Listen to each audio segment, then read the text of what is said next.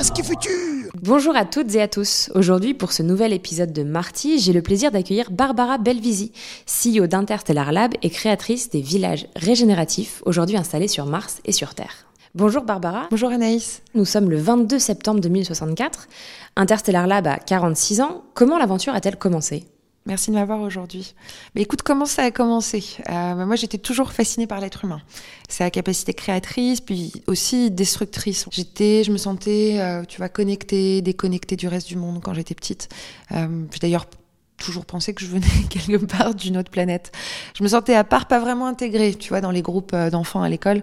Puis en plus, on m'avait fait sauter pas mal de classes, donc euh, je te laisse imaginer l'accueil qu'ont réservé les autres enfants à l'époque. Euh, du coup, c'est vrai que les livres, ça a été un peu mon refuge pendant toute ma vie. Et en fait, je me rappelle à l'époque, j'avais vu un documentaire que m'avait conseillé ma sœur, s'appelle One Strange Rock. C'était sept astronautes et Will Smith, et ça parlait de ce qu'on appelle, et ce qu'on appelle toujours en fait l'overview effect. Et là, en le regardant, j'ai eu comme un flash. Je me suis dit, en fait, ce qu'on doit emmener sur Mars pour devenir une espèce multiplanétaire, c'est exactement la même chose que ce qu'on doit protéger sur Terre. Alors du coup, à l'époque, on était en 2018. Euh, tu as des structures comme la NASA, SpaceX et d'autres qui, en fait, réfléchissaient à construire des villages autonomes sur Mars. Et moi, je me suis dit, bah, en fait, si on appliquait cette approche sur Terre, si on considérait qu'on arrivait pour la première fois maintenant sur Terre à quoi ressembleraient ces villages qu'on allait construire. Puis c'est comme ça que j'ai commencé. Du coup, j'avais 33 ans et il fallait que je repense euh, toute ma vie, toute ma vie euh, professionnelle, personnelle, tout ce que tu veux. Euh, bah, du coup, j'ai puisé en moi beaucoup de force. J'ai reconnecté avec la petite enfant au fond de moi qui, qui avait ces visions et ces images de villages sur Terre et sur Mars. Bah, du coup, j'ai suivi mon instinct, mon cœur.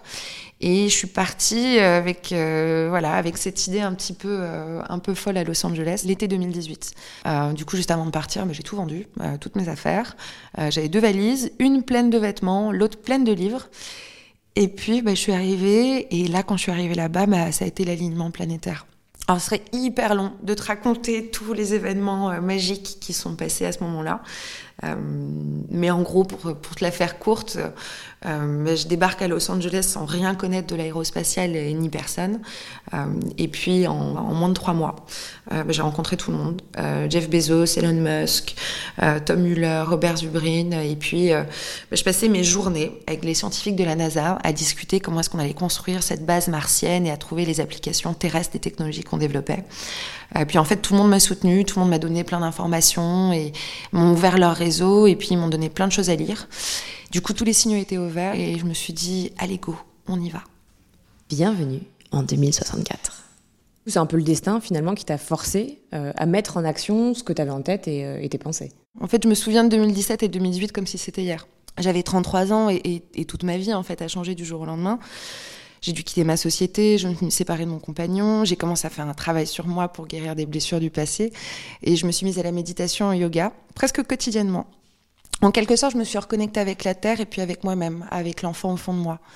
Euh, avant de lancer Interstellar Lab, j'étais tiraillée entre l'idée de développer des solutions pour permettre à l'homme de vivre en harmonie sur la Terre et l'exploration spatiale, puis aussi l'installation sur Mars. Les deux m'ont toujours fascinée et passionnée. Quel a été le déclencheur de la création vraiment d'Interstellar Lab? En fait, la crise climatique qui commençait en 2018 m'inquiétait énormément. Et effectivement, euh, tu me diras à juste raison quand on voit ce qui s'est passé sur ces 40 dernières années. Mais je me rappelle, je voulais absolument aider l'homme à apprendre à vivre en harmonie avec la Terre et aider à utiliser la technologie euh, qui existait à l'époque à bon escient. Et en même temps, j'étais fascinée par la planète rouge. Mars, qui était euh, bah, territoire inconnu, territoire désertique, l'opposé en fait de la planète bleue où on avait plein de vie, même si on commençait à voir euh, les premiers éléments de vie euh, s'éteindre. Mais la planète rouge, pour certains, c'était comme la promesse d'un nouveau départ pour l'homme. Et il y en a beaucoup qui voyaient, qui voyaient ça comme un plan B, comme une planète B, en fait, une, option, une deuxième option, au cas où la Terre euh, ne fonctionnerait plus. Moi, j'y voyais pas du tout la même chose. J'y voyais en fait un miroir pour l'humanité. Je me disais qu'en fait, en faisant cet exercice de se projeter en train de vivre sur Mars, l'humain allait en fait changer son comportement sur Terre. Et c'est pour ça que j'ai créé Interstellar Lab en, septembre 2018. Et, euh, et, voilà, et je me suis mise à bosser comme jamais. Je lisais, je rencontrais des gens extraordinaires. J'ai replongé dans des bouquins d'architecture, de biologie, de physique. J'écrivais, je calculais. Je me suis même mis à dessiner les premiers plans d'un village sur Terre et sur Mars. J'ai mis toutes mes économies dans la boîte. Et je suis partie, euh, et je suis partie comme ça. Et, finalement, j'ai réussi à lever des fonds pour financer une partie de la recherche. On a mis en place les partenariats avec la NASA. Tout est allé hyper vite. Et en été 2019, j'ai structuré la première équipe.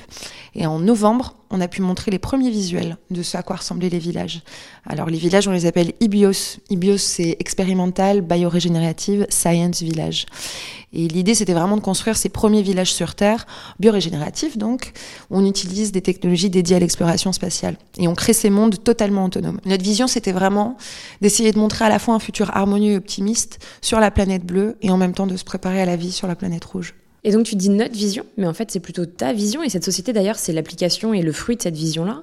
Euh, et pourtant, tu viens tout juste de laisser ta place de dirigeante à une nouvelle venue. Pourquoi? Je suis plus toute jeune. et euh, non, mais je pense que c'est important. Euh, c'est important de laisser la relève prendre le relais. Euh, à l'époque, quand, quand j'ai créé Interstellar Lab, on était on était tout un groupe de, de, de, jeunes un peu à se motiver pour essayer d'apporter des solutions pour euh, faire bouger le monde. Et, et euh, il y avait Greta Thunberg qui était, euh, qui était aussi et qui est toujours hein, euh, très forte actrice de ce changement qu'on a réussi à, à, générer sur Terre. Et je pense que maintenant, c'est à la nouvelle génération de prendre le relais. Bah maintenant, on a 10 bases euh, IBIOS sur Terre.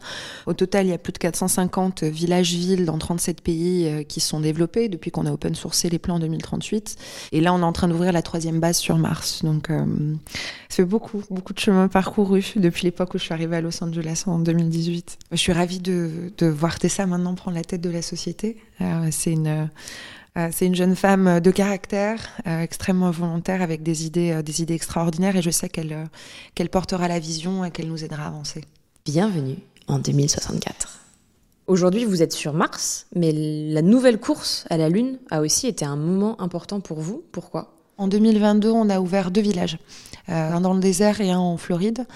Euh, et en Floride, mais c'est vrai qu'en plus, euh, on, était, on avait un peu une position de choix, euh, puisqu'on voyait les premières fusées, les premiers tests de fusées pour partir sur la Lune. Et là, en 2023, donc la course à la Lune s'est complètement accélérée. Et puis, bah, l'homme retourne sur la Lune et on, remarche sur la Lune.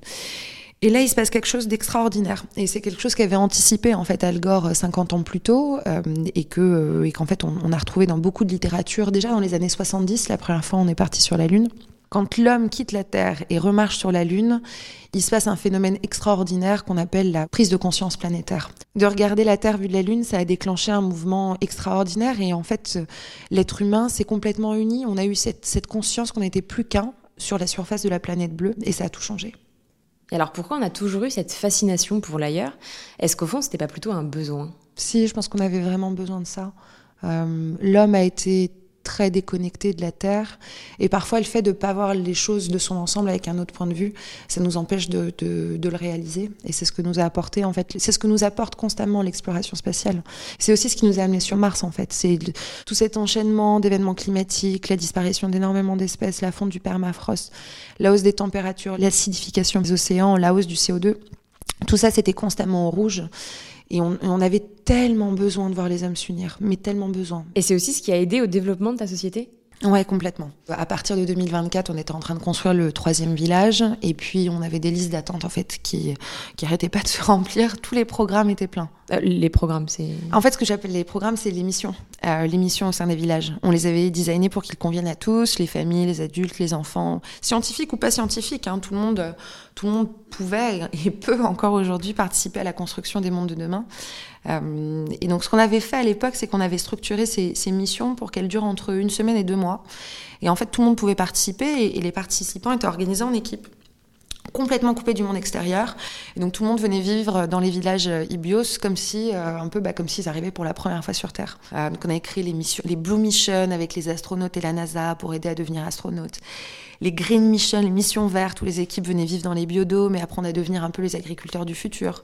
Les Yellow Mission pour étudier les différentes espèces, la vie sur Terre et aussi sur les autres planètes. Moi, je les ai toutes faites. Il y avait une espèce, il y avait un engouement euh, général qui, avait, qui a été fascinant et pour le coup, j'avais pas du tout anticipé, euh, où il y avait des pour savoir ceux qui collectionnaient tous les badges des missions et euh, compétitions inter-entreprises dans le monde entier, etc. Du coup, je t'avoue que ça nous a mis une pression de dingue à l'époque pour ouvrir d'autres villages, puis agrandir les existants. Je pensais pas du tout hein, qu'on aurait eu autant de demandes et que les programmes auraient eu autant de succès. Euh, puis c'est vrai qu'en parallèle, on a beaucoup, on a développé beaucoup de techno, euh, de technologies propriétaires, euh, d'innovation. Et, en 2019, quand on a commencé, on était principalement focalisé sur les systèmes d'eau. Euh, et donc c'est là on a, on a breveté pas mal de nos systèmes. Puis en 2023, on a commencé à les sortir de nos villages. Donc c'est là on a commencé à collaborer avec des promoteurs immobiliers. Et c'est ce qui nous a permis derrière de mettre en place un, partenariat stratégique avec l'ONU puisqu'on a pu installer nos solutions de traitement de l'eau, à la fois dans des camps de réfugiés, qui étaient à l'époque des camps de réfugiés euh, politiques, et maintenant, euh, bah, on le sait, sont des, sont des camps de réfugiés climatiques.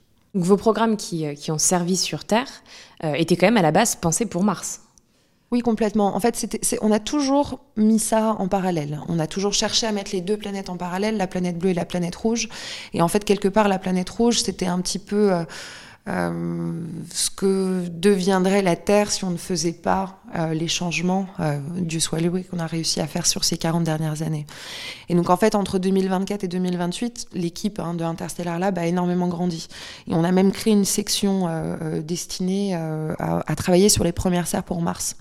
Donc on travaille main dans la main avec la NASA et SpaceX et euh, bon, bah, c'est vrai qu'Elon, il avait prévu qu'on y aille en 2024 sur Mars.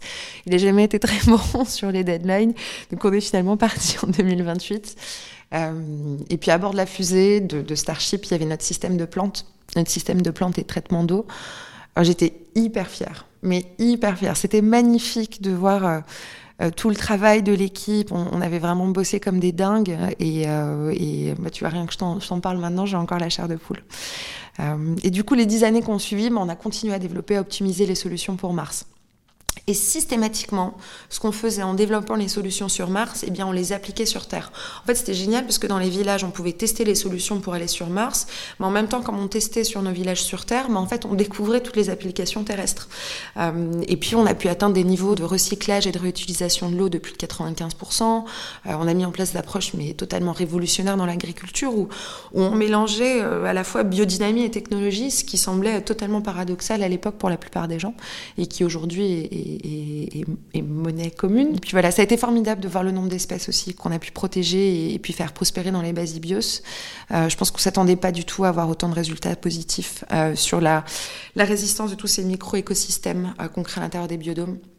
Et je crois que c'est ça qui a apporté aussi beaucoup d'espoir, beaucoup d'espoir quant au futur de la vie sur Terre. Bienvenue en 2064. Et alors, vous avez apporté d'autres choses, puisqu'on en parlait euh, précédemment. En 2038, vous avez ouvert la techno à tous.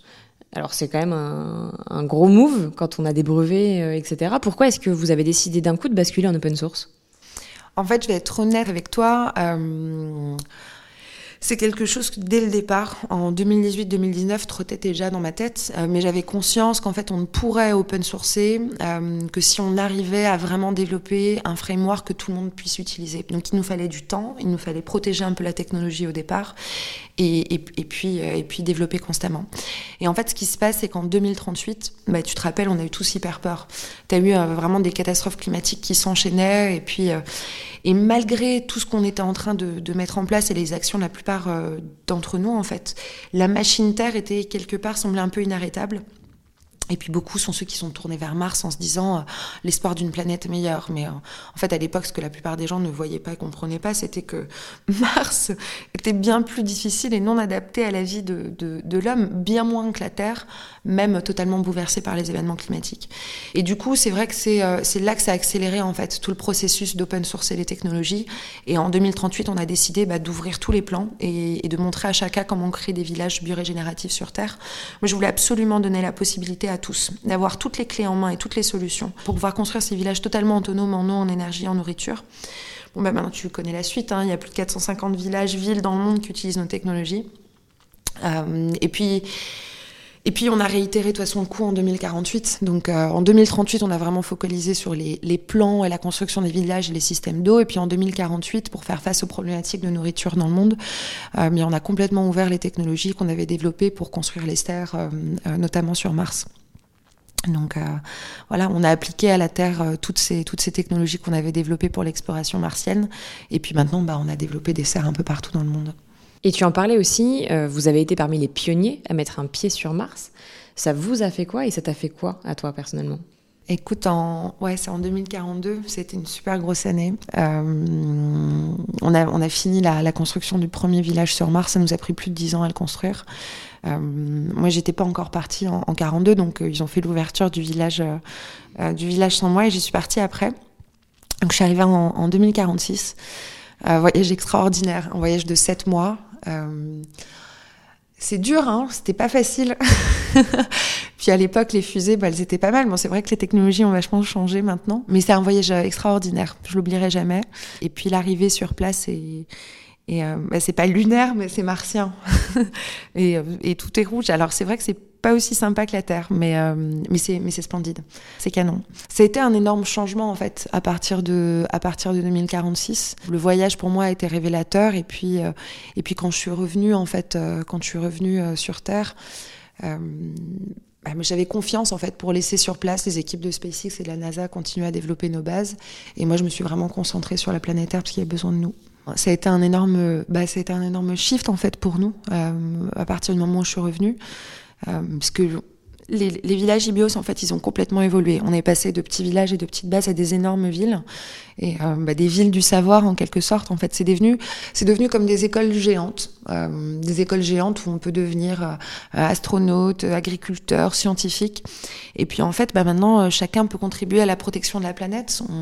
On, découvre en même temps de nouvelles planètes, on contribue à l'exploration sur des nouvelles planètes, et puis on développe toutes ces technologies dont on a besoin encore aujourd'hui sur Terre. C'est quoi le prochain gros coup euh, d'Interstellar Lab? Euh, bah, En 2051, il y a eu des gros bouleversements qui sont arrivés dans les systèmes de propulsion de fusées.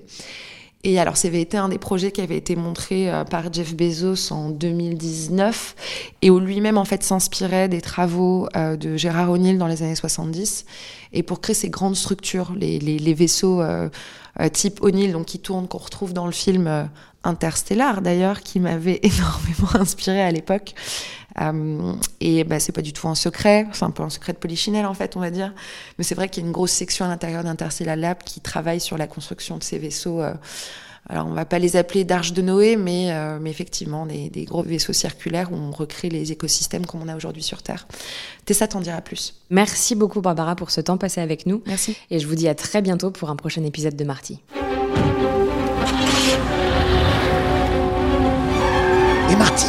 on se retrouve vite pour le prochain voyage